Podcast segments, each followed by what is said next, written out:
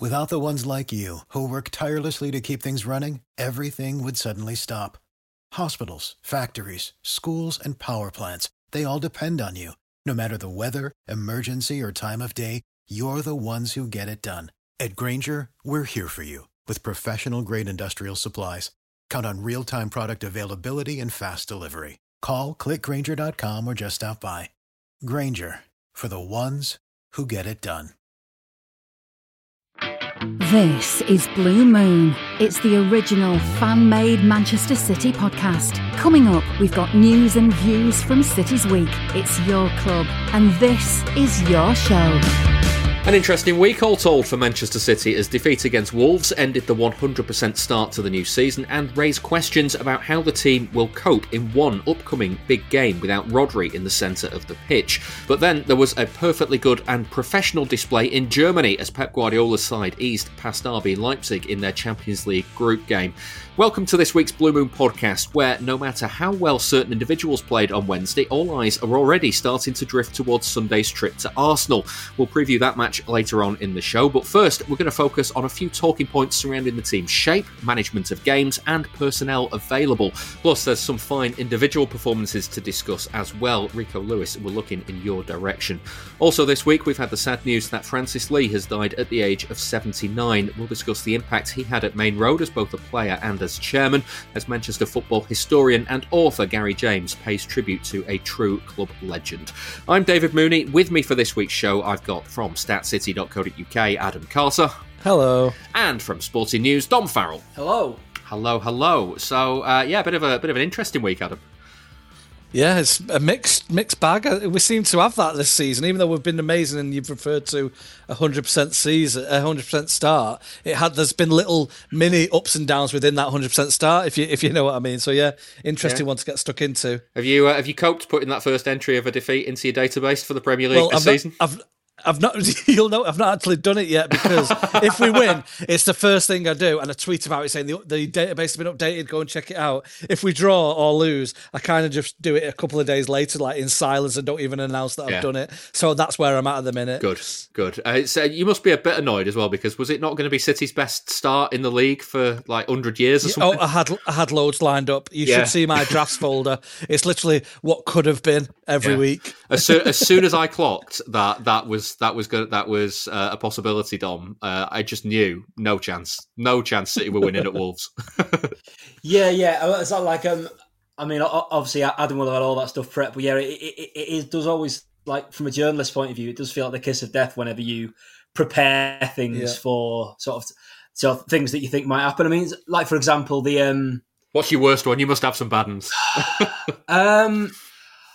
T- to be honest, I'm trying to think now. I, I don't think there's any any that have been too absolutely howling, but I, I do remember like the um the, the, the Liverpool title run-ins that went to the last day. We basically had to have things done for if City win, if Liverpool win, and it was deemed as more likely, as it turned out was the case, that City would do it those times. So both of those times, I had a few bits and bobs like ready to go, and when it's two 0 to Aston Villa, you're like, is this all my fault? you know, but it's just one of those things. Yeah, well, uh, we'll get into the analysis now of uh, both the Wolves and the Leipzig game. Uh, but first, for the 2023 24 season, the Blue Moon podcast is sponsored by Greene King Sports, where football is more than a game. Greene King Sports venues are showing every televised City fixture over the 23 24 season. So instead of turning to the internet for a dodgy stream, get your mates together and get down to your local Greene King pub and get closer to the action. City travel to Arsenal this weekend. We'll preview that game later on in the show as well. If, like me, you won't be heading to the Emirates, why not watch it in the next best place, a Greene King Sport pub? Greene King Sport have just recently launched their Greene King Sport Instagram page too, which will be the home to fan content, deals, and competitions throughout the season. Drop them a follow. You won't just be the first to know about all of this, you'll also be helping out the Blue Moon podcast as well. Um, I think, Dom, it's it's a really hard one to pitch this because obviously there's talking points around both games for, for City this week, but it feels really difficult going into this podcast not focusing on Rico Lewis, given the performance that he put in on um, Wednesday night. He played a lot further forward. He wasn't in defence. He really didn't look out of place, did he? Not at all. I mean, you said at the start, like, attention's already turning towards Arsenal, and that's like going to be the big focus of the week. I think at um, quarter to eight last night, you'd have been hard pressed to find anybody who was starting Rico Lewis at the Emirates Stadium in Yeah. their Dream City 11. Uh, He might now, you know. He might. Ha- i- is it hard not to pick him now? Um, yeah. he was brilliant. Um, I saw one of those. Um, I mean, when you got you get this for God every play in every game. You, peop you know, far be it from me to say people have too much time on their hands, but someone had clipped up um, a load of Lewis's like involvements in the game. I saw a video of that on Twitter earlier, um, and most times he receives the ball, it's like he gets it on the half turn or he, he changes the direction of the play. It's like it's properly like 360 degree football, which is so just completely perfect for a Guardiola team. Um, yeah. And you sort of, I, mean, I, I know there's been a lot of talk about the academy lately, and I know a lot of people have been seeing Cole Palmer start well at Chelsea, and it's a little bit mixed emotions for everyone. But obviously, Foden is the standard bearer of that academy. But considering he was on the bench in like Guardiola's first season, a couple, you know, again in the Champions League, I think it was against Celtic. Um, he's kind of a bit of a freak that he's just incredibly gifted, and it was going to happen for him regardless. I wonder if Lewis, who like was very little fanfare about even until he played friendlies at the start of last season, now like the whole this way of playing football, this culture around the club is there. This is as Guardiola was alluding to in an interview last night. It's not like he's you know he's not particularly tall, he's not massively physical, although he can look after himself. He's not overly quick, um, but he can just do everything to like a really really high level of competence. And yeah, you, you wonder if this is, or you would you would hope from a City point of view, this is the start of loads and loads of players like this coming through because it's um yeah he's every position he plays he looks a complete natural. Um, it, it was wonderful to watch him last night. It really was. I mean, Adam, the other the other side of this as well is um, Lewis got the assist for for Foden's opener. Um, it's literally a goal made in the Champions League by City's academy. I love that. You, you know my thoughts on the academy, and if anyone shows any semblance of being any good from the academy, I'm all over it and putting him on the highest pedestal possible. So yeah, certainly a, a goal made in Greater Manchester there on, on the on the German continent. So it's just perfect. You, it's there's a pride element. I went into work today, and I work with a lot of Liverpool fans, and they're saying, "Oh, that Rico Lewis is great," and it's almost there's a, there's, almost a bit more pride than if they were telling me Erling Haaland's great, or you know. So there's certainly that added element why we want him to do well. His age comes into it for me. The fact that he's putting these performances in at that age, he looks accomplished. There's still loads he can learn, but Dom alluded to he, the way he takes the ball on the turn. Is that now just a product, a byproduct of being in the academy now? A city thing, yeah. yeah, a City thing. The, the way Foden does it now, the way Lewis does it, and Pep always talks about Lewis being able to see the 360 degree of the game, and that's evident in the way he's receiving the balls, the way he's breaking lines, the way he's, he's he's getting us up the pitch. He's playing further forward last night, and that's when he's getting assists to his to his game now as well. I I love him in this further uh, advanced position. My only concern is was he able to play in that advanced position because Rodri was on the pitch, and then with Rodri definitely not going to be there against Arsenal, does that change the role he might be playing in that game if he plays at all? Because we've not got that safety net. So that was the only thing I, I didn't want to get too excited last night about this advanced role when I, I don't know whether it's because of the other pieces of the puzzle that were in place to allow that as well. And I probably that's probably why I'm here as a as a, a guest to kind of answer those questions rather than pose them. But Well, I was gonna what my initial thought was. if, if you're not going to answer that question, I'm certainly not going to try and answer that question. So, Dom, over to you. um, no, I I think it's a very good point. Um, I- I think you know, w- but on the other hand, so, so I, I was looking at this from the other point of view of when looking at the Wolves game and then who who will be Rodri against Arsenal, and how and I've been largely dead impressed with Mateo Kovacic since he joined City, up until the game at Molineux, which wasn't his best. Um, but then you think about so, so to, thr to to reverse it from what Adam said is Kovacic in that game playing as the holder had Nunes, who's quite direct, and Doku, and who else was playing? Alvarez, Foden. If he, I was thinking, oh, so you think, ah, but if he plays there with Lewis, Bernardo, Grealish ahead of him, then maybe it's easier for him. So yeah, it's uh, yeah, um, Yeah, I- but Bernardo is a piece of that puzzle as well. I've just thought. So there's a bit of control and security. So it's a difficult one, but Lewis deserves all the plaudits, and he deserves to be certainly in the reckoning, if not in the guaranteed does, starting eleven. Does it change for you, Adam, if uh, because you, you look at the flanks against Molineux uh, at Molineux, and um, you know you've you've got as as Dom says, you've got very attacking players there. If you play instead Bernardo and um, uh, Grealish with Foden alongside uh, Lewis in the middle, as you yeah. as you kind of did on Wednesday night. I know it's I know I know you I know it's kind of an unchanged side from a game a couple of days ago, but it is it's a lot more controlling, a lot more secure. And I know Arsenal Arsenal will yes. leave more spaces than than um, Wolves did. Yeah, I, th- I, think you've answered my question, and we got there together in a in a roundabout way.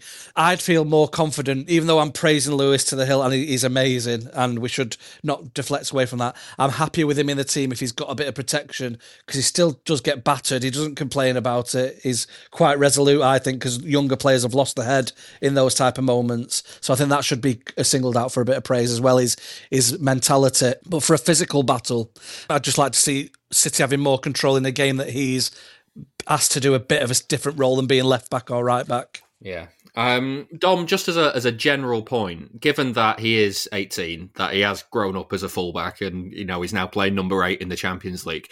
Like, can you can you put that into context? Just how good that is as an achievement for a player. That's mad. But uh, and particularly for him, because obviously he started playing that. Um, you know, he he was kind of the, the spark for the second half of last season. We all know how sort of phenomenally historically that ended by him sort of nailing the fullback coming inside and what you know how to do all that. But then obviously John Stones did that from centre back. He could do it with more physicality than Lewis. So then he he didn't start many games towards the end of the season. Then the start of this season, it's all about Kyle Walker holding the width and bombing up and down the flank.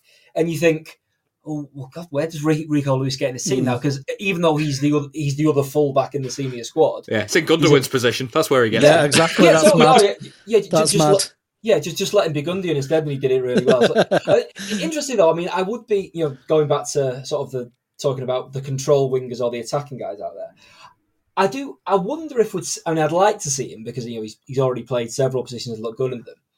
I wonder if you could play Lewis as like the the right back who holds width really high up, and he maybe does it a bit differently to Walker. That you maybe have someone a bit more attacking inside him. Um, yeah, I think he could do that as well because you know, as as we saw last night on Foden's goal, his delivery into the box is good, and that's sometimes not a massive strength of Kyle Walker's. So I think provided that the, the, guy, it's probably it's probably something you try in a game where Rodri's there and when John mm. Stones mm. is fully back up to speed. Not at the Emirates, you mean? yeah, yeah, probably. Um, get the keen golf in the dugout leaves that particular club in the bag this weekend. But it's something I wouldn't mind seeing him try. You know, I think I think that could be interesting. Yeah. Mm. Well, let's uh, let's look a little bit more at the uh, controlling of games because um, I'm wondering if uh, City have a little bit of a problem with the transitions at the moment, and it might come down to controlling players versus um, ball carrying players. Uh, but this was uh, what Guardiola had to say on it after the Leipzig game. The time we allowed them to run the transitions, oh my god!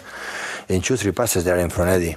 Three goals conceded this week. All of them were in transition. Two against Wolves, one against Leipzig. Is that a, is that a problem when City don't have that holding player? Um, it is a weird one because it that felt like the big thing more than anything else that was solved. Like from about February onwards last year, they just suddenly stopped letting those goals in whatsoever. I mean, I, I, I mean, the, the, I'm sure there's an example I'm forgetting, but thinking back to last season, there was that equaliser Forest got that was it wasn't really transition like Laporte sort of. Laporte was transitioning somewhere, wasn't he? Yeah, he trans- another dimension maybe. Yeah. Well, the, the, he was transitioning to Saudi Saudi Pro Leagues. It turned out yeah. what he was doing there. Um, but goals of that ilk, I don't think they let another one of those in. Um, and then they've let three in in a week that are, a big counter attack goals. Now, there's a couple of factors there. Like obviously for Wolves, certainly on that first goal, which was like a number of errors from City, but like Neto is rapid and really good in those situations. Obviously, it's pretty much Leipzig's calling card. You know, every time City have played them over the last three years, and with them becoming the new Shakhtar Donetsk and all that, yeah. um, Guardiola has always banged on about how good they are at the counter attack. Um, and also, like thinking back to when he was Bayern manager, like reading the the Martí Perarnau's book about him there, that was when he properly got obsessed with counter attacking teams, and you know they do it really well in Germany. So they've played two teams that are quite adept at it, but yeah, that that is again maybe not a worry for the weekend because Arsenal are going to try and control sections of the game, but it's a bit like sort of an old problem coming back to haunt them. I do wonder if it's as simple as the reason they stopped it last season was how John Stones has been used. I mean, what Stones was doing on the ball in midfield caught everyone's eye, but I wonder if he was just great at just blocking things off on the halfway line as well. And I know they've done like Akanji's dipped into midfield a bit. Gvardiol clearly has that in his locker, you know, but they, they've done, they've worked the back three, back four in a different way this year, and I wonder if that's part of it, along with the the control dynamic players sort of balance you were talking about. Yeah.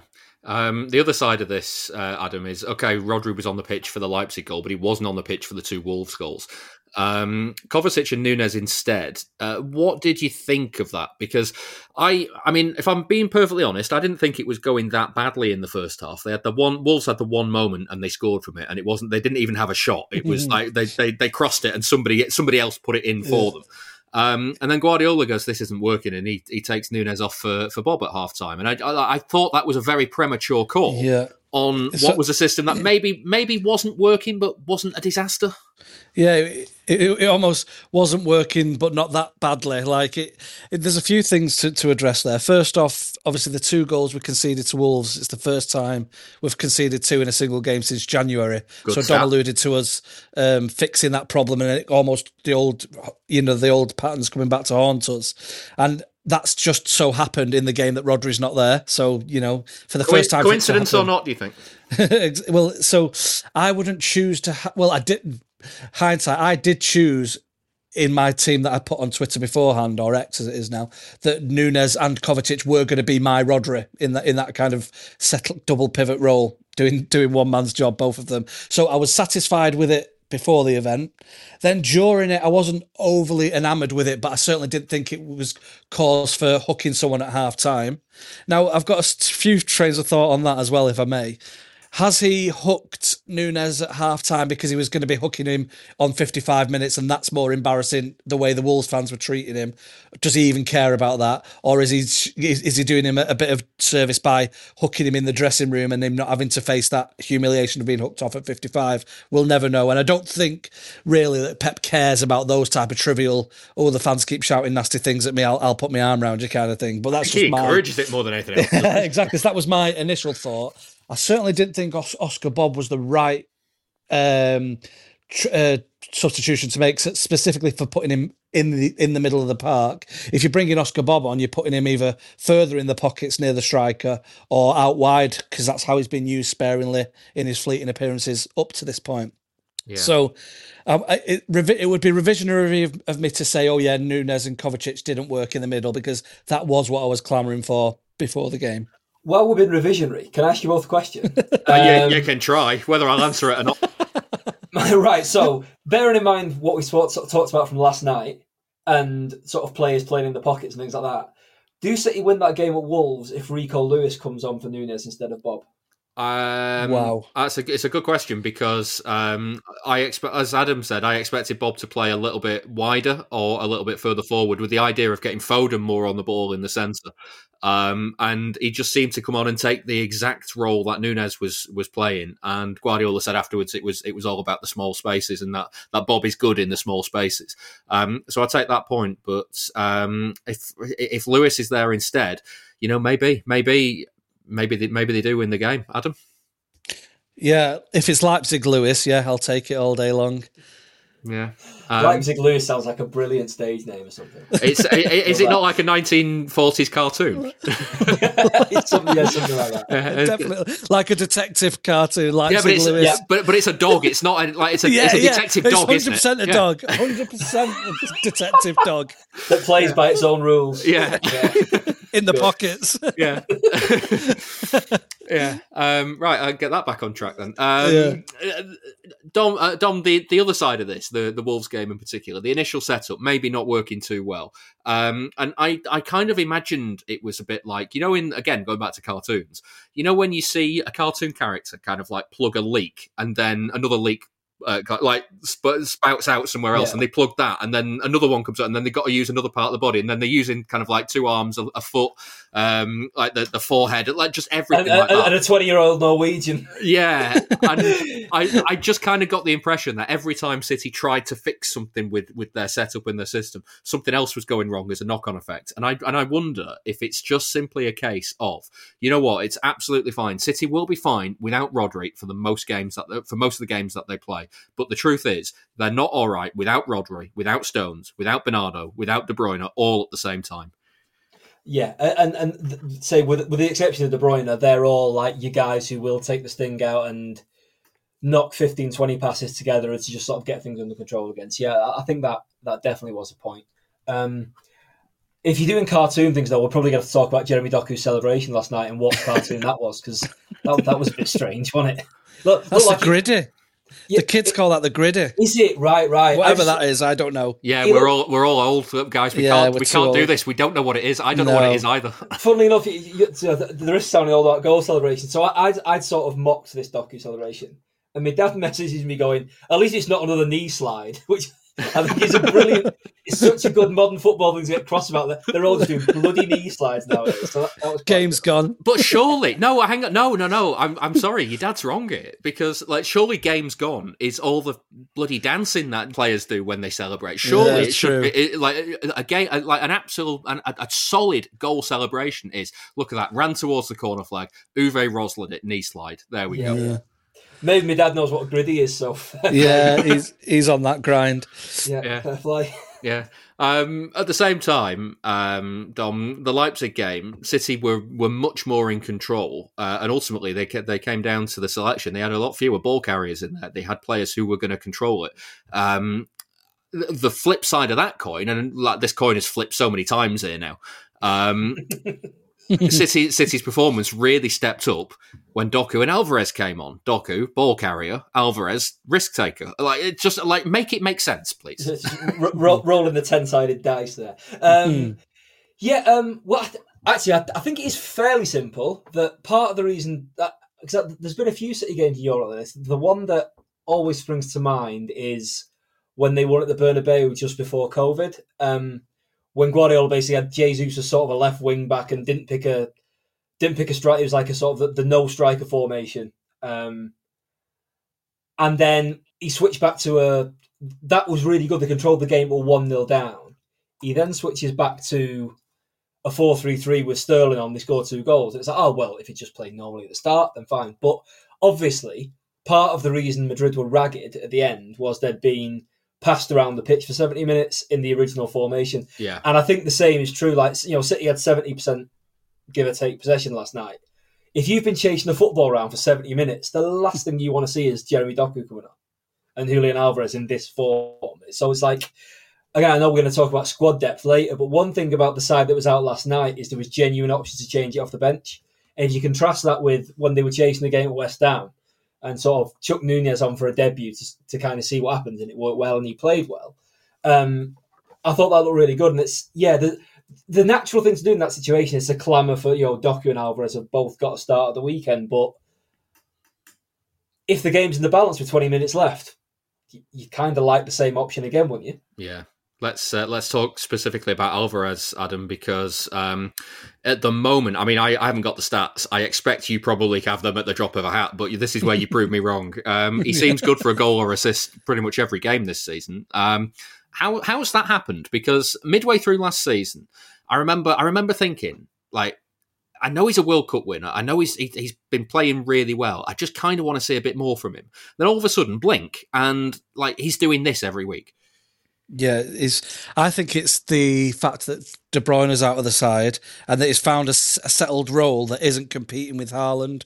So I put it down to his last um, last season.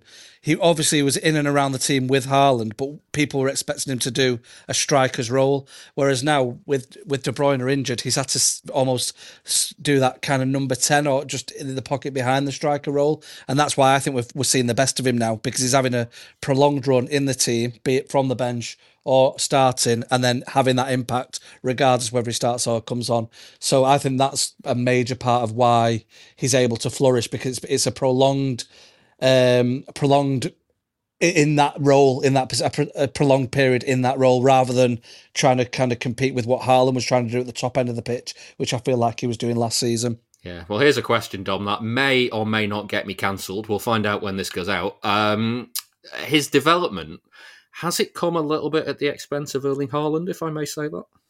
Mm, I don't think so. I, I think Haaland's not playing particularly well, and that's allowed when you're 23 and you know still early in your career at a club. You know, the guy that scored 50 odd goals is still finding his feet.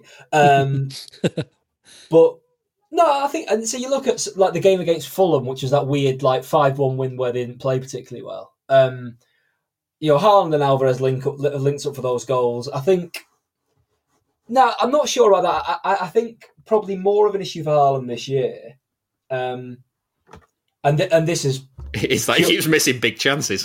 that there is that, but I wonder if part of that is, um, and this is purely out of my own head. I've not I've not discussed this with anybody who knows better than me. But oh, this is good. This could be crazy. Yeah, right. So Haaland links up like instantly really well with De Bruyne, and like De Bruyne got so many assists from last year. Yeah. De Bruyne as a provider is like he'll he'll take a touch and he looks for the ball straight away. While there's like creative players in there now, like guys like Foden are playing really well. Um, even Doku as well. Um, they're fellas who like to take three, four, five touches, shimmy a bit, move a defender about, and then slip a maybe a shorter pass than De Bruyne would. And I, part of me thinks, like particularly, I thought in the Newcastle game when Haaland missed several chances, most of them were laid on by Foden. I think there's a thing where he just he gets the rhythm of how De Bruyne sets him up, and I think it's a bit clunky at times with whether it's with Foden, with Doku, or Grealish. Um, and Alvarez maybe sometimes. But although Alvarez is probably the most direct, even without De Bruyne's range of passing. I mean, who has got that? But um, yeah, I, I, think that's more of where Haaland's problems. If I mean, he still scored nine goals so far for crying out loud, but his relative problems, I think that's where they are rather than anything directly to do with Alvarez. Ad free episodes are available on Patreon. Sign up at patreon.com forward slash blue moon podcast. Well, uh, let's talk a little bit more about selections because uh, as Guardiola's team selections continue to be difficult because of injuries and suspensions, a lot of fans are questioning the club's decision not to bring in more players last summer. Guardiola's been talking about that and the pressures that it puts on his squad this week.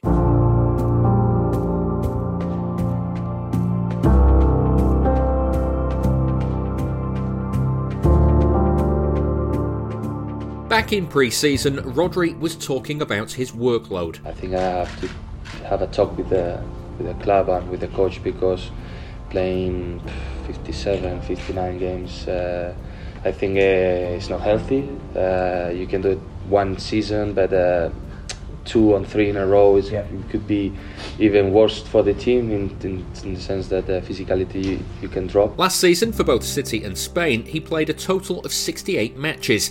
This season, he started every game up until his suspension in this last week and a bit. With my surround, with the people we already speak, that uh, it cannot be like this. But uh, as, in the other hand, uh, last year I have the feeling that we were fighting for everything, so I have to push until the body until the limit that's why sometimes uh, I feel like this at the end of the season. But also the, the seasons are like this; they're, they're even longer every every year.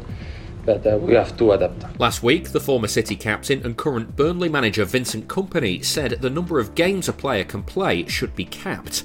Guardiola was asked about player welfare too. I would say that every idea that you reduce a little bit the amount of games for the players, especially, would be would be nice. But uh, there's not going to be change. There is only one solution to change something, but maybe all the players think about that, all the money think about that. Is the players decide for themselves. The organization said, stop. He thinks the only way the schedule will get any easier is if the players take matters into their own hands. This business, the show must go on. Without Pep, must keep going.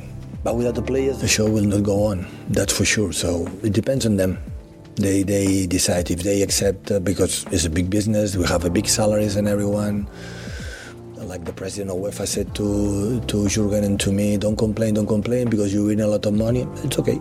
So what, what can I say? Guardiola also thinks football could learn from other sports when it comes to rest. When it's a break, has to be a proper break. Always I put example for NBA. NBA play 18 games in I don't know a few months, but after have four months off or three months off, uh, you don't play the finals and you can regenerate it. You know the managers and everything, new ideas. And after full full, uh, the is full full and have three weeks off. City have been regulars in the Champions League for over a decade now, and their schedule has often been packed with midweek games as a result. There were a couple of seasons during the COVID 19 pandemic where, had City not been knocked out of one of the cup competitions, there would literally have been no room in the calendar for all the games they needed to play. Guardiola gave one example of how the club doesn't know what effect the lack of rest will have on players. Jeremy Doku is not used to play every three games a week.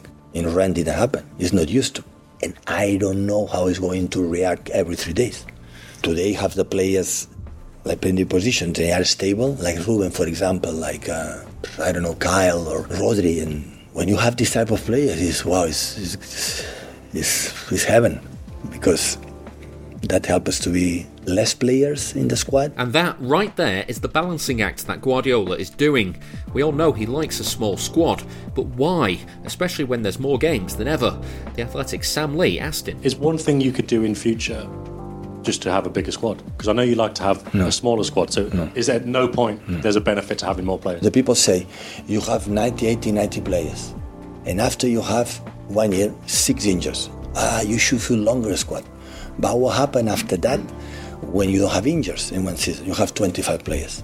How I can handle manage, play just 11, 14 players don't play during a long, long time. Guardiola does acknowledge, though, that there are downsides. I prefer that situation. It's a risk. It's okay.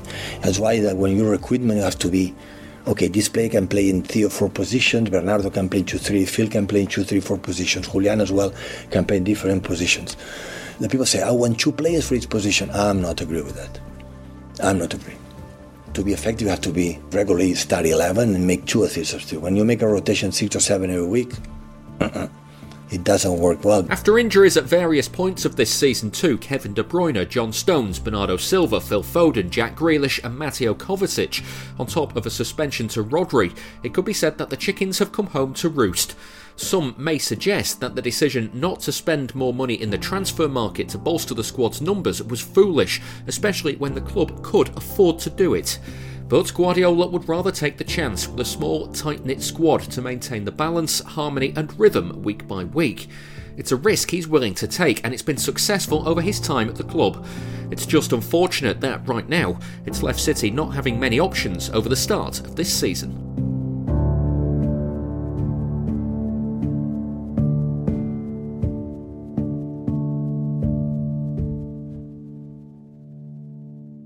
I'm Carlo Nash. You're listening to the Blue Moon Podcast.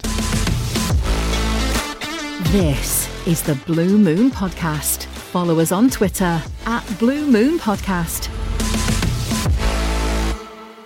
That was a look at what Guardiola's been saying about uh, having a small squad. Um, perhaps City got lucky with basically no injuries last season, uh, Adam. Uh, it kind of feels like it's balancing out this season because they haven't really caught a break yet, have they? Yeah, exactly. That that was one of the key things that allowed us to maintain our momentum last year. Certainly, the injuries. We were actually praising the medical staff and the way they were having the, the players in the river and being able to go every three games, and that would certainly got us over the line towards the end of last season. And then this season, like that, what I said earlier, there's like stop starts within within each kind of game within the season. We had a 100% start. We stuttered a little bit, but there's also been stuttering in them. The, we've not had um, John Stones available. We've not had Bernardo available. But Rodri is the suspension. But just because he's suspended, it doesn't mean that we're not going to get an injury to Rodri and then we're in this position again. So we are now more susceptible to injuries because of the smaller squad. But it's it's annoying that that is by design, and I totally understand why Pep wants his smaller squad. Is detailed there why he, why he does it. But I think it's we we, we used up all our luck last year, and it seems to we've we've already spent it already this time. Luck doesn't work like that, though, does it? Yeah, you're No, not well- you're- you're not assigned an amount of luck at birth, Yeah, and then you just it- kind of use it as you go along. do you? Is No, that- you- you've got to say it evens itself out, and that's the only law we're allowed to apply to football that it evens itself out. I'd like So- to know the data on that, whether luck actually in life, whether it evens itself out. Like, like Unlucky Alf from the Fast Show, for instance. Like, like he would, eh, as a character, that's built on the idea that luck does not even out. So I, uh, Tell- tell you what. It's due some.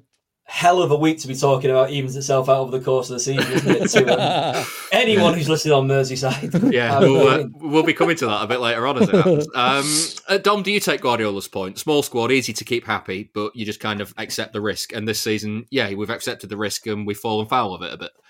Yeah, I do, and it's like it's kind of how he's always operated as well. Um, so, yeah, I mean, it, I thought the squad was too small last season, and they won a treble, so like, you can't really say, yeah, could have done with a left back though, mate. Um, so, and I think it's probably a one or two too small now. But when it looked really small was the Newcastle League Cup game when you're thinking this is absolutely when Palmer and McAtee play, but. Sold them. ju- well, you can't- sold, yeah. sold one, loaned one. Yeah. Yeah, but you can't just keep them round to play a tough League Cup game. That you know, if Cole Palmer and James McAtee stayed and had played that night, as we saw um, with their performance against PSG, Newcastle good team. Every, every chance Newcastle win anyway, and then it's like, all right, um, see you in the third round of the FA Cup. Do you know? So it's like you can't. I, I, I think this. I think Guardiola alluded to this before Newcastle as well. Where the squad's got really thin is where they've sold all the really good academy products, and the next guys coming up are like a generation below, Yeah. and they need to get ready, and he's not in the habit of just dishing out appearances. So I get that, and that's probably a separate conversation to have about how good the pathway is for the kids who are really good at 19 and 20 and aren't Rico Lewis, who's still only 18 for crying out loud. Um, so, yeah, I, I think the squad's probably on the small side, but he likes that. Um, the number of injuries is, is what's really brought it into focus. And not only that, like we said previously, it's injuries to like the same sort of player as well, Yeah. which results in the kind of hodgepodge team you end up throwing out against Wolves. Yeah. Um, I, I, I don't like dedicating time to the officials, but I do want to uh, give some time on this week's show to uh, the massive officiating blunder that took place over the weekend. I am, of course, talking about the fact that Hwang wasn't shown a second yellow card in that Wolves game. Um, as badly as City played, um, Adam, a red card does change the game, doesn't it? He can't score the winner, but on top of that, it changes how Wolves set up and how they defend. And Yeah. we can't we can't sit here and say um, like, oh, that's the reason why City lost because they were still not up to speed. But it is it's one of those moments in a game where that changes and you don't know Yeah. how the rest of that game goes. Yeah. And and the timing of it as well, just before half time as well. The the whole team talk changes at half time. I know that's another cliche we can throw in there, but um, I just don't know. Well, I think I do know why it's not been given, and that's because it's a striker um, who hasn't got a reputation of being a tough tackler. If that's someone else who's known to be aggressive on the ball and dives in like that on a sec- on a yellow, they're going off the pitch. There's no there's no two ways about it. This isn't blue glasses thinking oh it's we're always hard done by. It literally he dived in on Kyle Walker after the ball's gone on a yellow card. What more do you need to do to receive a second yellow? You've started me off again now. Sorry. Uh, deep breaths, mate. Deep breaths. yeah, exactly. We're over it now. We move on.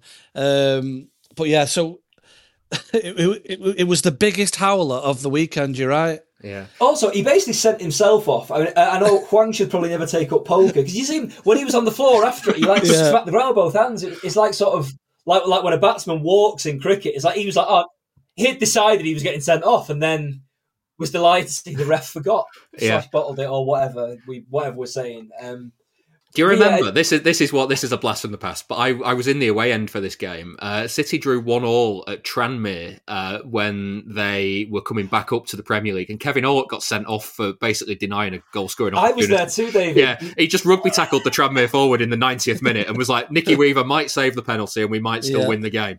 Um, and like I, I, still remember him walking off because he rugby tackled him and then didn't even look at the referee after the whistle had gone. He just walked straight to the tunnel, which wasn't even like past the referee. It was just in the corner of the ground, like away from it. Like never once changed the look of his direction. He like basically accepted. Like he, he knew he was walking for that challenge. Yeah. And like I, I, I- must admit, I do like it when a player goes, "Yeah, you know what, I'm off. I, I, I did it. I'm not going to complain about it. I did it." Yeah. As I recall, that game at Tranmere, it totally threw the ref as well, and he didn't get the red card out for ages. 'Cause he, he was thinking he was going to have to go and talk, give Horlock a talking to. Yeah, the And then admin. he, then he saw him like halfway towards the Wirral Tunnel, and he's Yeah. like, "What's going on?" But, but also, I might be wrong. I think the fellow who took down was Wayne Allison, who, if you remember, was an absolute unit. So fair play to Kevin Hall. He's done well. Yeah, yeah. Yeah, took down like a massive centre forward. Yeah. yeah. Uh, I want to finish this part of the show uh, with a little bit of a cheeky look at this because this is uh, Jurgen Klopp this week. I can say immediately, even probably some people don't want me that to say, but not as a manager of Liverpool so much, more as a, a football person. I think the the only the, the outcome should be a replay. That was uh, Jurgen Klopp there speaking through a, a, a, small section of his five minutes in an answer to a question about something that he insists he's definitely not angry about. Um, Dom, Adam, if you are going to look at this from a City point of view, the obvious question now is which games does City need replaying because of absolute refereeing injustices? Um, Adam, anything off the top of your head to start? I've got I've got three to hit you with. So okay. either yeah, not that I'm bitter. Um, grievances. Yeah, the Liverpool game, Champions League, uh, where Sane gets a goal chalked off for absolutely no comprehensible reason. Hang, hang on, hang on, hang on. Are we going in with the second leg to start with? Bearing in mind, two of Liverpool's goals in the first leg were offside. City had a perfectly yeah. good goal disallowed, and yeah. the penalty turned down when it was nailed on. I'm grouping that one as one. one tie, yeah. However you want to look at that. The second one, Liverpool again, where Milner should have been sent off about 16 times for assault, for various assaults on Bernardo Silva and Phil Foden in a tie at Anfield in the Premier League. And my last one before I hand over to Dom is the Old Trafford derby last year with the Rashford Fernandes offside. I'm still not over it, and I never will be. Please replay that, please. Yeah, Dom. Um, yeah, well, while we're in while we're in this period now of releasing audio, really, really keen to hear that Rashford one um, because I mean, it'd probably be pretty funny now. Um, I, will I'll go I'll go further back uh, a year after that Tranmere game you were on about. Yeah. Um, uh, yeah, uh, the game against Middlesbrough in the year City got relegated with Joe Royle. Danny Tiatto got the ball in his own half, ran 40 yards, yeah. drilled the shot into the bottom Great corner. goal. The goal was disallowed for offside. Um, I still I still remember his match of the day interview where he, he he basically looks I can't remember who the commentator was but he like he looks him dead in the eye and just says you know um, how he how can he flag that for offside? I'm the one who's picked up the ball in my own half and run the length of the pitch and not had any intention of passing it. And I was like you know what mate? You're right. You you had no intention of passing that and at least you've owned it but you've you've, you've scored as well and it's been chalked off. Yeah so it's like, so I, because I, I thought of that game and I looked at the table from that season so City finished uh, in the relegation zone, but they were eight points behind Middlesbrough, who had like a bit of a late season kick. Now, if that's a City win rather than City draw in the February, um, the caveat is if City replay a game against Middlesbrough, even now with the teams they both have now, they obviously lose. Yeah, probably find a way not to win because the record against Middlesbrough is hilariously bad. Yeah, um, that that was um, the game before or around the game where um, they had a they, they lost at Maine Road when they had a perfectly good goal disallowed against Spurs as well, wasn't it, Dom? Yeah, um, I mean it's I, I, can you imagine Twitter was around then? It'd just be like, well, it's clearly, it's clearly corruption, isn't it? Alex Ferguson's paying all the refs off. Is what is what I imagine City Twitter would have said. Yeah. Um, yeah. yeah. Fun times. Yeah, still not forgiven Sergei Rebrov. Um, right. Uh, well, let's move on. And uh, this week we had the very sad news that the former City player and chairman Francis Lee has died at the age of 79. An important part of City's successful team in the late 1960s and an influential figure off the pitch in the 1990s. He goes down as a true Manchester City legend. I've been speaking to historian and author Gary James about the legacy that Lee leaves behind. It's really sad news, isn't it? Um, what is there? A legend, absolute legendary player, um, legendary England player as well. You know, he was one of those. Everyone will talk about Bell Lee Summerbee, but he was part of that brilliant City team that won all those trophies in the late 60s, start of the 70s, um, and was absolutely idolised. So for anyone who's, who's not old enough to, to, to, sort of know, if you think about the way uh, players, even you know like Aguero, have been idolised in recent years and so on, um, that's the level we're talking about. You know, it's it's right at the top. It's not that he's just a name who happened to be in that squad. He was absolutely one of the driving forces behind that team, and a brilliant England forward as well. Um, and then, of course, uh, he was city chairman as well, which which adds to the, the general story. But but no, he, he was one of the biggest names in football, and for years, you know, whenever I'm like on hol- holiday in Europe somewhere, I'll quite often go to a bookshop and look at football books that are, you know, like history of football type books, but in the local language, you know, whether it's France, Germany, Italy, wherever it may be.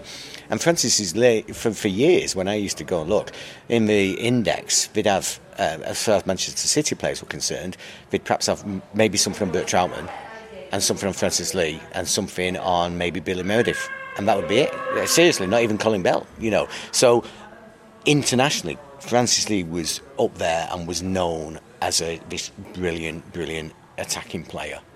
What what was he to that that '68 team as well? The, the, the fact that that I mean, obviously he went on to win pretty much everything at, at City. Um, what, what what did he bring to that team? Well, I suppose the first thing is he he brought um, a, a, more of an attack-minded approach. Um, Mike Summerbee was actually the centre forward that that season uh, for, for, virtually every game, um, and so when Francis Lee arrived, it was October. I mean, it's 56 years ago. This this week he, he arrived, and Joe Mercer described him as the final piece in that title jigsaw, if you like. And none of us are going to argue with City's greatest manager prior to Pep Guardiola, are we? You know, um, so, but, and he was that. He was that. It, it sort of transformed City, but he you know, Neil Young scored loads of goals, and Mike Summerbee was a brilliant centre forward for City that year, and eventually winger. Um, Colin Bell was incredible, and you know, you could go through every member of that team. Superb, superb players. But Francis Lee just gave that little bit extra. A little bit like we have with Haaland in some ways, in that we know City was a brilliant team. In, in the last few years, City have been a brilliant team. When Haaland comes along, and it's suddenly we're at a different level again. And, and that's what happened with Francis Lee. And he was always a winner. He was always somebody who you felt if he was on your side, if he was with you, he would find success somehow, right? Uh, whether that's in business, whether that's in football or whatever, horse racing, whatever he, took, he turned his hand to. And before City, he'd had enough of Bolton. And he basically went on strike. And I think this also shows you that with Francis Lee, if you if he didn't want to do something, if he wasn't happy, then he'd stop at the point when it's just going wrong. And I, when I interviewed him a few years back, um, I asked him about when he came when he arrived at City, and he said he'd started up his business. And this is, he was ahead of his time with his business. He was basically collecting newspapers and doing recycling. Um, and that's how it developed into his, his toilet uh, roll industry and all, this, all the rest of it. Um, and he said he was out on his van collecting newspapers um, at a time when normal footballers would have been sort of training that, but he'd gone on strike with Bolton, and he he said um, he'd ended up he'd um, he got back or something, and there's a message, and it was Joe Mercer, right, and so he ended up phoning Joe Mercer up, and, and Joe had said, Where have you been today? And he, he said, I've been on the golf course or something like that. Because if he'd have said, I've been collecting newspapers, he'd have thought, What the hell's going on here? Um, but yeah, I mean, he, he was. He was to City at that time. We all talk about Bell Lees and Summerbee, and we sort of perhaps overdo that to some extent because it was all about that entire team. But Francis Lee was a major contribution. He was a major difference between City and those other teams who didn't have Francis Lee or Colin Bell or Mike Summerbee. You know. Yeah, he was a he was a big character as well, wasn't he? Because that, there's, I mean. Obviously, the nickname was uh, Lee One Pen, and there was there was the whole stories around, um, you know, the, maybe let's call it going down easily in the box. Um, yeah. But he, well, like, he knew a diver when he could see. I, I remember the, there's a video of him diving in the Manchester Derby when he when he's when he's conceded a foul and he, he thinks that it's not a foul. Well, yeah, I mean that, that there's a great one. Um, he actually accuses George Best of diving, and he, he, he does this belly flop over and over again, and the crowd get carried away. And it's, I mean, it's, it's great. It's funny actually because he has he had, did have that reputation, um, and I did an analysis on the season when he got all those penalties. You know, he record breaking penalty season because people will say league one pen and league one pen or you know it alternates. Sometimes it's one pen, sometimes it's one pen. Um, he didn't. It, that season, I think it was Rodney Marsh who got more penalties. Um, just Lee took them. Lee took them, and he took them well. You know, he just blasted the ball, and the goalkeepers would jump out of the way. You know, um, but I did ask him. I did a cheeky thing one day, and I said to him, um, I was writing a thing for the Manchester Derby programme a few years back, and I was sat in his house, and he'd, he'd been having a glass of wine, and he was talking a bit more freely than perhaps he would do. And I just thought, I'm going to ask him about uh, penalties. And I said to him, Did you ever dive? And he went, No, no. And he paused, and he said, Well, there was. And then he did tell me about something. I am not going to repeat it, but he told me about one incident. Right? And then he said to me, "You bugger, you've got that on tape." and I went, "Yeah, I won't use it, and I'm not going to use it." But but the thing about it was, he, I think he knew, like most great footballers know, when some when somebody's going to have a go at you and what's going to happen. Um, but more often than not, it was Francis Lee taking them, not diving, if you like, or not getting the foul. Um, and so, yeah, it's just one of those things, isn't it? Yeah. When it comes to, to City goal scorers, um, I mean, obviously the younger fans now will look at Haaland, will look at Aguero, those sorts of players. Um, and then kind of my generation thinks back to Goater and to Dickov and those sorts of players as well. Where does Lee stand for, for that generation? Well, you know, he scored, what, 30 odd goals one season, right? Um, no, Goater was the only one who came close after that. Uh, and, and in terms of numbers beat it. Um, you'd have to look back to see what competitions it was in, what level it was at, and do fair comparisons. But that's what we're talking about. So until recent years, uh, until Goater and then until recent years, there's nobody to compare.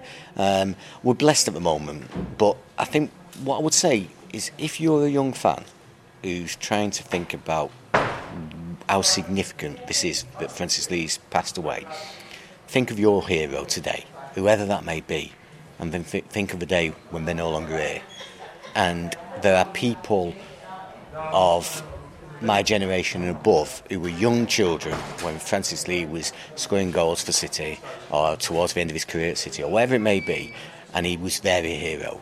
And it's difficult. You know, Francis Lee actually signed for City the day after I was born, so I can't say I saw him at his peak, right? But I do remember, my dad used to take me as a young child, and I do remember, and was certainly there the day he scored for Derby County against City, but I, I remember him playing for City. That, that, that's look at his face. Look yeah. at his face, just look at his face. I was sat in the Platt Lane stand that day, and the goal went in, um, and obviously we've seen it on Match of the Day since, and the, the, you know look at his face commentary comes from that Barry Davies.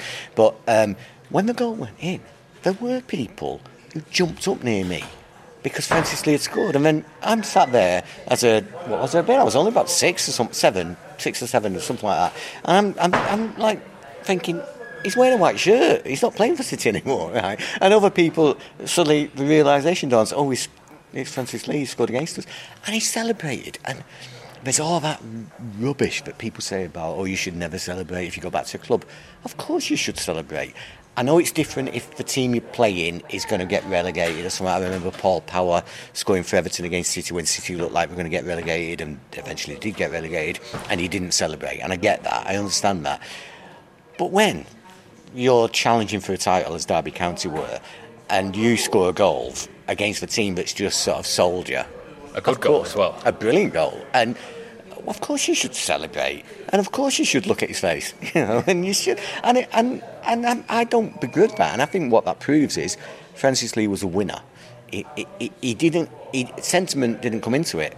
He was going to do his best for that team that he was playing for, um, and for many many years he was doing that for City, and I just, it's really difficult getting over what a loss this is, um, but as a footballer, he was just incredible. And he he should he played in the 1970 World Cup. He should have played for England a, a, lot longer. Alf Ramsey did not pick him for a famous game against Poland, which you can look in this.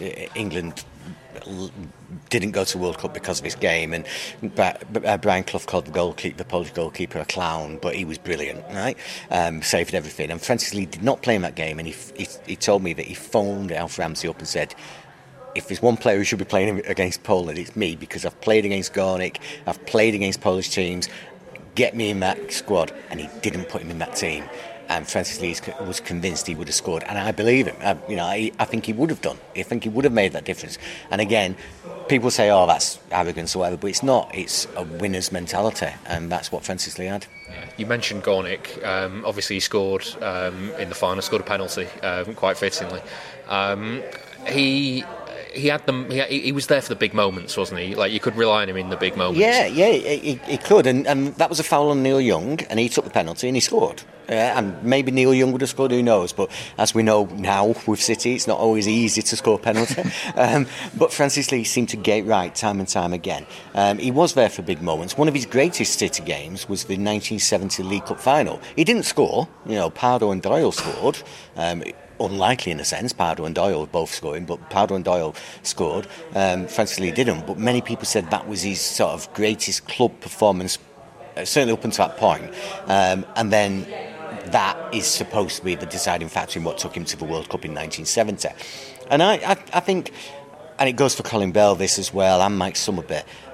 Bell Lee Summerbee and Alan Oakes, who was in this sort of England reckoning, they were unlucky that England had won the World Cup in 66. And that sounds a silly thing to say, I know, but England winning the World Cup in 66, how do you change that team? It cements the team, doesn't yeah. it?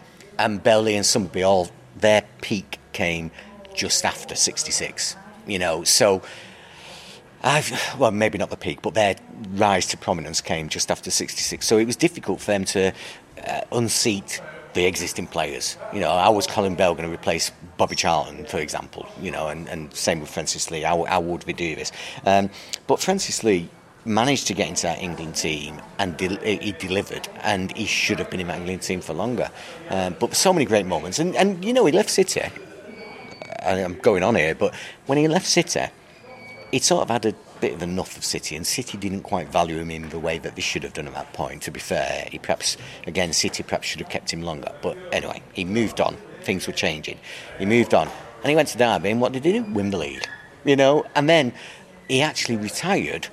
I can't remember the exact age he was, but he retired at a fairly young age for a footballer because his business was taken off and he wanted to spend more time doing his business because that's how his mind worked and even going to Derby. The reason he went to Derby, he could have possibly gone to, on the face of it, bigger clubs elsewhere.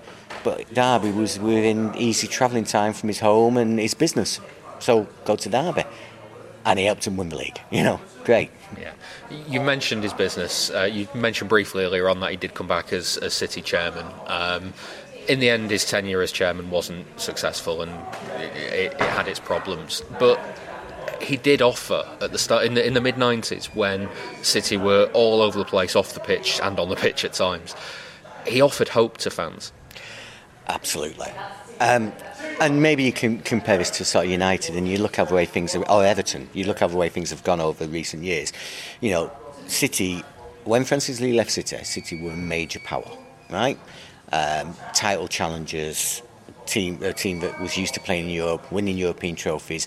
Um, at the time he left City, United were in the second division. City were Manchester's number one team, definitely. Peter Swales was chairman when Francis Lee left, and that might be part of the reason why Francis Lee felt undervalued, maybe.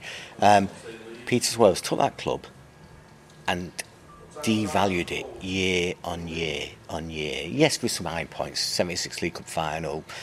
Uh, we can talk about some great moments, missing the title by a point, whatever. But but the club was downgraded, right? Relegated twice in the 80s, in a desperate state. For years, most fans had wanted Francis Lee to show interest in buying the club because they knew he was a success as a businessman and so on. So eventually, when the opportunity came, there was a really long, bitter campaign, and it's not worth going into all the logistics of that and who, who's right and who's wrong. But Francis Lee was successful, but then he made two big, well, three big mistakes, I suppose. One, he sacked Brian Horton when he perhaps he shouldn't have done Brian Horton, perhaps should have been given another year, maybe, right? He appointed Alan Ball, that was his other big mistake. Alan Ball was not the man to take City forward, but even then, he tried to get Franz Beckenbauer. Everyone wanted Franz Beckenbauer. He tried to get George Graham. Everybody wanted George Graham. He got Alan Ball. Nobody wanted Alan Ball, right? Um, and the other big mistake was he kept on the board some of those people who were very much Swales supporters, and then they switched sides when they saw how things were going to go. And some of these people had been responsible for Malcolm Allison coming back, not Peter Swales, some of the other directors, right? So these people had played their part in keeping Swales in power and also downgrading City. And Francis Lee should have perhaps got rid of them. it would be like Thaksin Shinawatra staying on the board of directors when Khaldoon's trying to, to take City forward. It can't work. It just can't. And unfortunately, that's happened. Now, Francis Lee definitely made mistakes. He'd been out of the game too long. Um, I think he, he was stunned at the sort of wages the footballers were earning. There's lots of things about that that were a problem. But also, contracts with suppliers or merchandising agreements were really poor for City. You know, there's some music from ridiculous, like they were only earning £26,000 a year for merchandise because it had been outsourced. Well, I mean, uh, uh, that handicapped the club. That, that prevented the club from moving forward. So Francis Lee changed a lot of that. He ripped up the plans for the Kippax stand and built a, a bigger stand because it would have been, at one point, the bottom tier of that Kippax stand was going to be um, plastic seats bolted onto the original terracing. Francis Lee ripped all that up and built a better stand. And just as we were finishing that, that's when the sort of negotiation started for the new stadium. And Francis Lee was there at the start of that, really. Um, it had been a long sort of road, and he wasn't the person who signed the agreement to say we'd move. Absolutely not. That came in 1999, but he was there at the start of the discussions. And so, yes, in terms of on the pitch, his time as chairman was an absolute failure, no doubt about that. But as his time for the club, he improved it considerably, and I think it was. I think the club was doomed without Francis Lee, and with Francis Lee because he appointed Alan Ball, he wasn't able to save it. Uh, it saddens me that really because Francis Lee deserved better, and he tried his best. He was let down.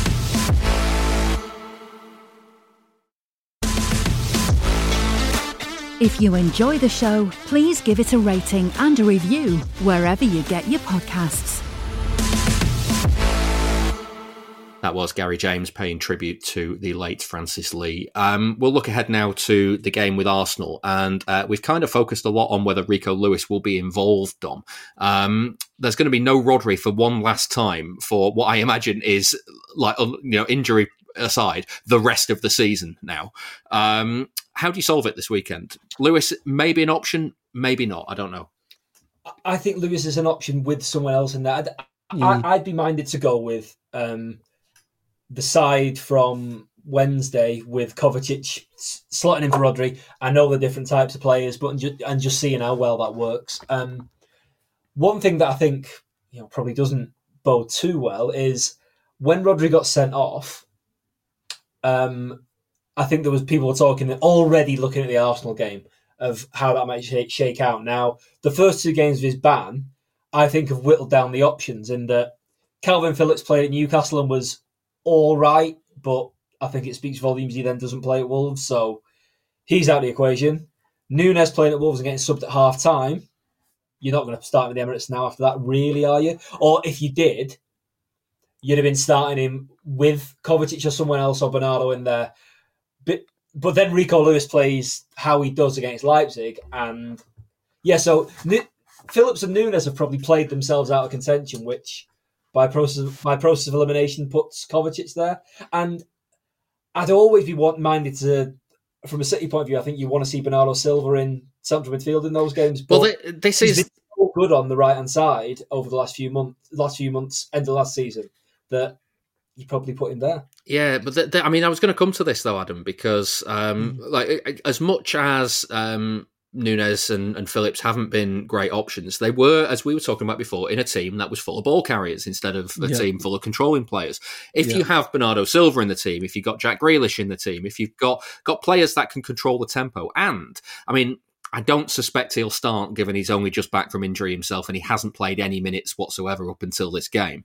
But if you've got somebody in the back line who can pass it more, like John Stones, or somebody who can step into midfield like John Stones, then does that change the dynamic a little bit? And does it does it give a little bit of an option for those players who maybe have played the way out of contention to play the way back into yeah, it a little bit? It's so true. So i don't think that pep thought he would have this type of dilemma because of how the Leipzig game went when he was going to be naming his Arsenal team. I think he might have had one eye on it. I think he's definitely going to want to have a more controlled uh, lineup rather than a ball carrying lineup, and that seems to be the dilemma. Like the, the the first dilemma. Second one is you make a great point there that if Nunes or if, if Nunes is in a team that's set up to control, so his ball carrying skills aren't really needed, but his ball retention skills and his kind of lending it and getting it back and keeping keeping hold of the ball are used, and he's screened in that way, then do we see a different Nunes than the one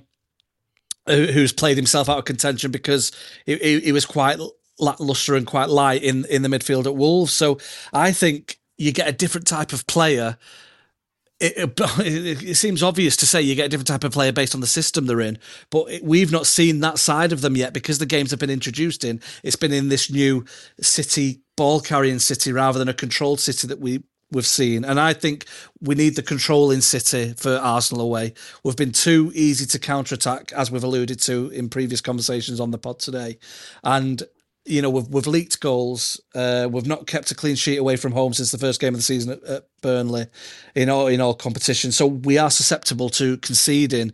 So you, you don't the the way you arrest that is by having control of the ball and not trying to break the lines by running through it as we have in, in previous games where so far it has been successful until the time it's not and then it's the worst idea in the world. Yeah. Dom, there is a, a counter argument to that as well in that look at Arsenal away last season and the season before.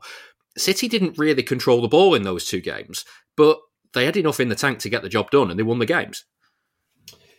Yeah, but that was with the so the the away game. De Bruyne is massive in that, um, and obviously that isn't an option now. Um, I, I also think in the Arsenal game last year, I don't think it was completely by design. They didn't have control. I just think Arsenal played very very well at their place. Um, so, but yeah, I, I, take the point. I mean, I, I guess one thing I, I was thinking is, you, Nunes sort of the way he does carry the ball so well you're going to have periods of the game where Arsenal will pin, pin City back. Nunes like on form and you know breaking lines and going forward into their half. That could work, but I I don't know. I I think you you want to go into games like this operate with as much you're not not having unknowns in there really. And like while I take I totally take the point that Phillips and Nunes with more control players around them could look could look better. Certainly Nunes. Um, but yeah, I, I, I don't know. The, the, thing the thing I'd like to know if you get inside Guardiola's head, there's absolutely no point asking him at the Friday press conference. He will not answer it.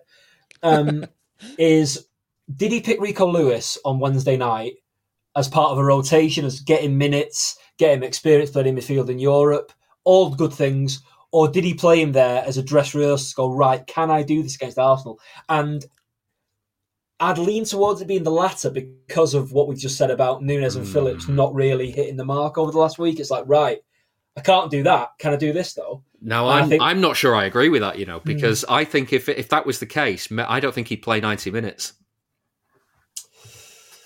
Mm. It's a lot to ask him, isn't it, to play 90 minutes on Wednesday and then 90 minutes on Sunday in, in two big games I, like that? Can I just say, this is probably the most debated team lineup I can remember in recent times. Because literally, you, there's so many different moving parts to what how we should approach the game. We've now all of a sudden got two ways of playing. Too We've many players, if anything. I think too, too many. Exactly. the, the, squad's massive. no, um, I, I think it's really interesting. It's going to be. Sorry to cut across you, but I just realised then I don't remember debating a lineup even ahead of Champions League over with Pep, you've, you've almost known how he's approaching games. Now we're questioning: is he like, you know, two steps ahead by testing things out at Leipzig for Arsenal?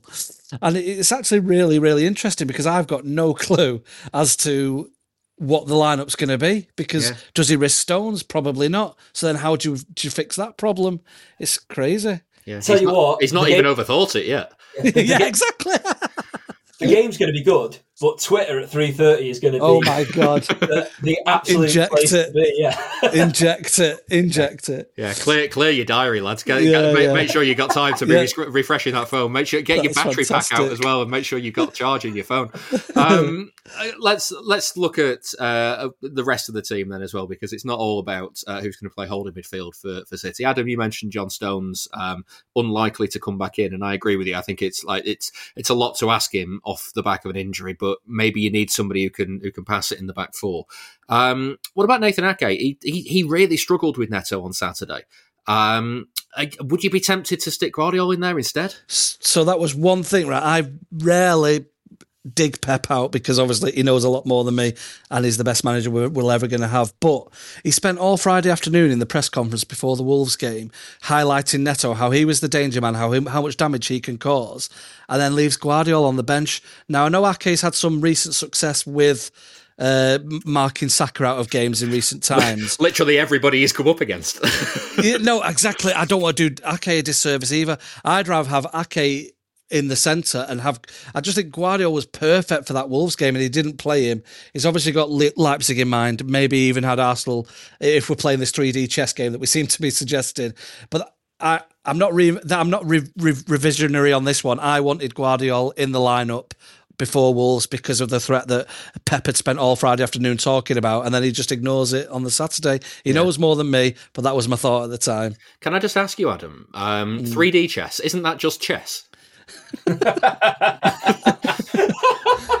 Not if you play it on a uh, uh, uh. Amstrad, uh, yeah, tam- or an Abstrad. So Because yeah, I'll, I'll two two D chess would be that chess that you get in the newspapers, or like like you say, the the, the That's um, what I meant. Yeah, the uh, and 3D chess is more advanced, just like Pep ju- Guardiola. yeah, just not. Well, it's still just normal chess on the on on the board. It's four D chess, isn't it? The one that that I mean, what what like that would be that'd include like height as well, wouldn't it? It'd be le- different Yeah. layers. I don't know. I just just wondered what dimension you we were working in here. Yeah. You got me, but I was comparing it to 2D chess I rather see. than. I see.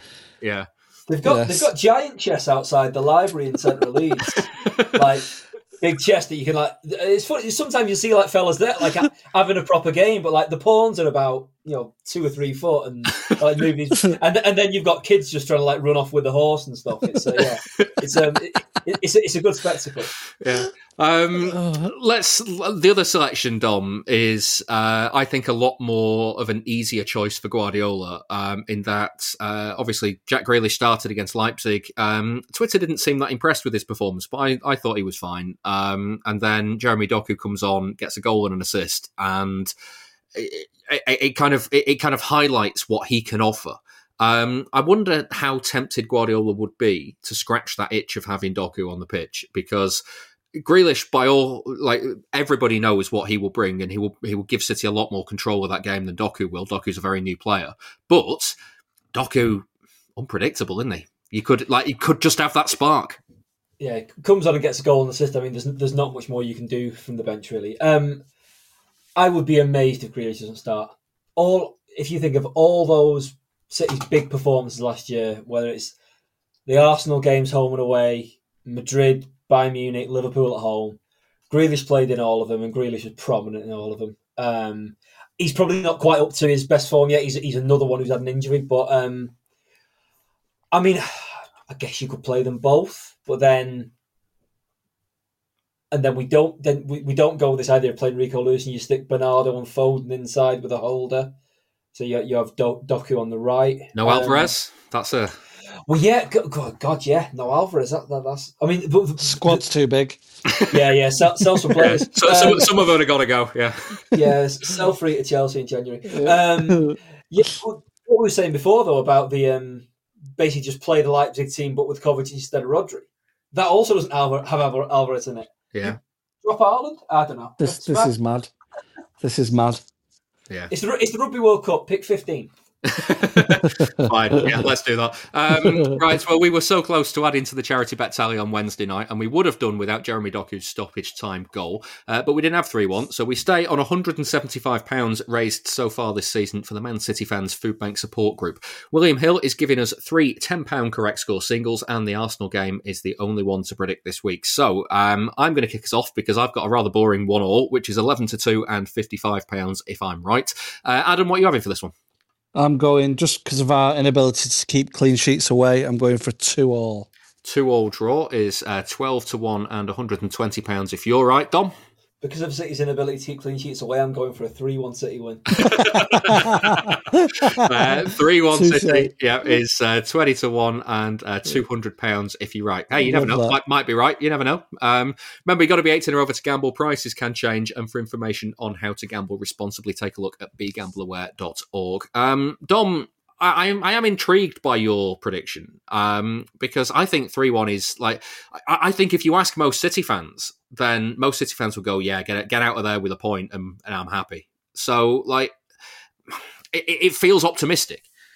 Um, how many league games in a row have they won against Arsenal now? It's a lot, yeah. I take the point. Yeah, so so maybe that's got to end at some point. Um, yeah, I mean, I don't know. I'm allowed to say they won the treble and they're really good, so I think they'll win most games. Yeah, yeah, yeah. It's- That's, that's, it's ki- it's it's kind of opinion. a- I mean, to be fair, talking all that absolute wham about the lineup for 15 minutes, I've probably convinced myself they won't win 3 1. But um, I gave the prediction beforehand. Um, so, yeah. Um, yeah, I, I think. Uh, I'm, I think I'm just backing the best team in the world to win a football match. Yeah, exactly that. Um, I, I, every, every year though, we have somebody on the podcast who predicts a win at Anfield, and I'm just like, lads, it's not happening. Don't, Oh yeah, don't- well, I don't mean, do it. I Yeah. mean that that's mental. Don't do that. Yeah, yeah. Um, Adam, are you in? Are you in my boat? Like, doesn't matter the Yeah. performance. Get a point. Get out of there. And Yeah, 100 I think there's there's plenty of time in the season to make amends if something disastrous happens here. So don't let it and just control the game and uh, just get out there with some semblance of a result. Yeah, well, we'll see how all that goes down uh, on next week's Blue Moon podcast. But for now, that's it for this week's show. Thank you very much for listening, and thanks to my guests for this one Adam Carter Always a pleasure. and Dom Farrell. Thanks a lot, lads. I'll be back after the game with Arsenal, so I'll see you then.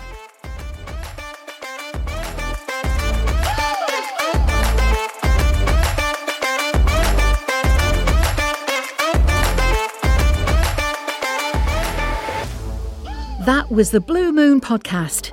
Please give the show a rating and a review where you can. And don't forget, you can listen without the ads by signing up to our Patreon. You'll also get an extra episode each Monday. Here's a clip of this week's. neutrals decide before every game that we've already won it. Mm. They forget that the other team is there and they want to win as well.